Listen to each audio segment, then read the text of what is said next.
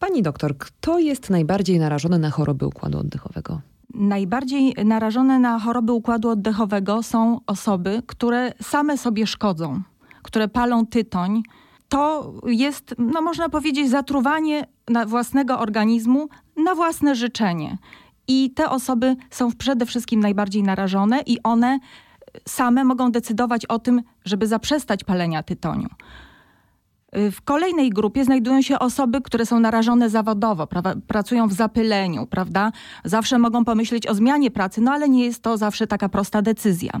Rozumiem, że to nie tylko na przykład górnicy, ale osoby, które pracują gdzieś, gdzie jest dużo W hutach, w mhm. kamieniołomach, y, w, nawet na halach produkcyjnych. A przy chemikaliach, przy takich y, Również, również. Oczywiście mhm. wiadomo, że są stosowane środki ochrony, maski, ale no, nie zawsze te maski są odpowiednio stosowane, wystarczająco stosowane, więc takie osoby również są narażone na y, szkodliwości w środowisku. No i jeszcze osoby, które są narażone na zanieczyszczenie powietrza. No właśnie, to o tym jeszcze za chwilkę porozmawiamy, ale wracając do tych um, osób, które pracują na przykład y, w środowisku, które źle wpływa na, na płuca, na oddech, y, jak często takie osoby powinny wykonywać badania, prześwietlenia płuc na przykład, albo jakiekolwiek badania? Ja uważam, że przynajmniej raz w roku rentgen klatki piersiowej takie osoby powinny mieć wykonane.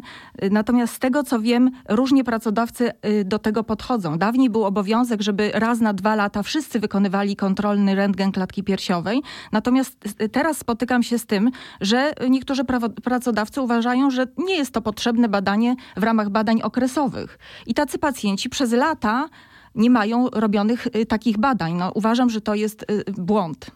A osoby nienarażone, czyli powiedzmy osoby niechorujące na co dzień, jak często powinniśmy takie ja myślę, wykonać? że po skończeniu 25 roku życia to jednak raz na dwa, raz na trzy lata, nawet osoba zdrowa, w pełni sił, w pełni zdrowia, powinna zrobić sobie takie badanie kontrolne.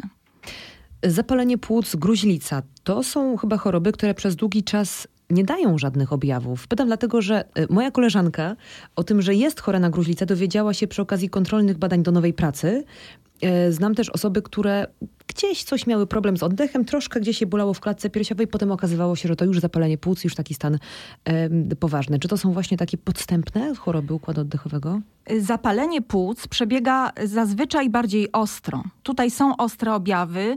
Y, czasem są to stany podgorączkowe, jak na przykład w zapaleniach wirusowych, ale w zapaleniach bakteryjnych płuc zazwyczaj objawy są ostre i pacjenci y, po takim okresie objawów grypopodobnych zwykle rozwijają temperaturę 38-39 stopni, kaszlą i ten y, rozwój y, objawów jest dość szybki. Także zwykle jednak wcześniej czy później oni orientują się, że trzeba się zgłosić do lekarza, a właściwie to objawy nie pozwalają im y, samym sobie radzić, czy nie, nie dają im możliwości samym sobie poradzić, więc zgłaszają się oni do lekarza. I tu zazwyczaj oni tą pomoc dość szybko otrzymują i, i się leczą. Natomiast z gruźlicą jest inna sytuacja, bo ta choroba rozwija się dość podstępnie, bardzo powoli. To mogą być takie objawy, na które pacjent y, początkowo nie zwraca uwagi, ponieważ jest trochę zmęczony, zaczął trochę pokaszliwać, może ma stan podgorączkowy, temperatura niewysoka, 37,2, nie zwraca na to uwagi, nawet nie mierzy i chodzi sobie i kaszle, i chodzi przez dłuższy czas i często nieraz po kilku miesiącach, dopiero kiedy ta choroba już jest bardziej zaawansowana, y, daje bardziej dokuczliwe objawy, pacjent schudł, nie ma apetytu, y, stracił na wadze, wtedy ten pacjent zgłasza się do lekarza. Także to jest prawda, że często te objawy są bardzo, bardzo dyskretne. A czy można zrobić coś, żeby zmniejszyć ryzyko rozwoju czy chorób płuc, czy w ogóle jakichkolwiek chorób, które dotyczą układu oddechowego? No, mówiła pani doktor wcześniej o paleniu tytoniu, o pracy w, w ciężkich niedobrych warunkach. No oczywiście. Y, wiele, y, w wielu aspektach jesteśmy w stanie y, wpłynąć na to, jak będą funkcjonowały nasze płuca. I tak naprawdę już od okresu, już od wczesnego dzieciństwa pracujemy na swoją przyszłość układu oddechowego. Czyli też matki dzieci powinny zwracać uwagę, żeby jednak nie stosować często antybiotyków, kiedy nie ma do, do tego wskazań. Po drugie, w okresie już dorosłości powinniśmy myśleć o tym, że jednak to palenie tytoniu jest bardzo szkodliwe. Nie wiem, dlaczego to jest tak trudno dotrzeć do społeczeństwa. Przecież na każdej paczce jest napisane, że palenie zabija i każdy wie, że e, jest e, palenie e, bardzo dużym czynnikiem rozwoju raka płuc, ale także innych chorób płuc, ale, chorób płuc i nie tylko. Natomiast no, y, zawsze wydaje się y, wszystkim, czy tam osobom palącym, że... Że to mnie nie dotyczy. Że to Chyba właśnie, to, to, nie ja. To, mhm. to, to dotyczy innych, mnie to nie będzie dotyczyć. I potem jak już trafia pacjent i y, jest przerażony, bo ma diagnozę raka płuca i się zastanawia, ale dlaczego ja? A ja pytam, a palił pan tytoń? No tak, ja mówię, co jest napisane na paczce y, papierosów? No i wtedy pacjent mówi, no tak, ale nie myślałem, że mnie to dotknie. A bierne palenie? Bierne palenie ma bardzo duże znaczenie.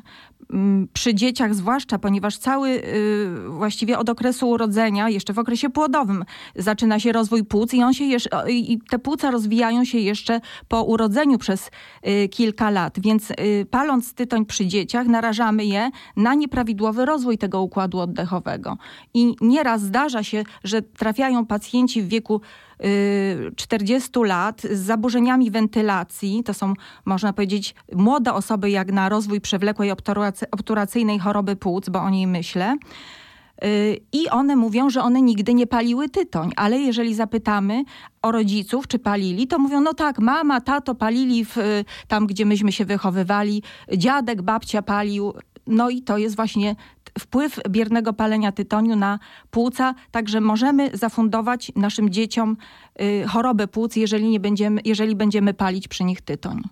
Na początku pani doktor powiedziała, y, no, że są regiony w Polsce, zdajemy sobie z tego wszyscy sprawę, w których to powietrze jest po prostu troszkę gorsze i też wpływa y, na nasz układ oddechowy, na to, że ten oddech trudno złapać. Nie każdy może się przeprowadzić nie każdy może zmienić pracę. E, czy na przykład jakieś takie krótkie wyjazdy albo krótkie wyjazdy często, albo wyjazdy na całe wakacje, na przykład w rejony nadmorskie czy w rejony nadjeziorne, zalesione, może pomóc y, naszym płucom? Oczywiście, że może pomóc i powinniśmy jak najbardziej korzystać z takich wyjazdów, jeżeli tylko mamy okazję, no bo rzeczywiście nie każdy może się przeprowadzić z Krakowa nad morze. Wtedy już nikt nie mieszkałby w Krakowie. Dokładnie, gdyby wszyscy się przeprowadzili. I nad morzem już też nie byłoby czym oddychać, gdybyśmy wszyscy tam mieszkali. Dokładnie tak. Ale możemy właśnie korzystać z wyjazdów czy weekendowych, czy y, na wakacje, jeżeli mamy możliwość wysłać dzieci poza Kraków, w rejony nadmorskie.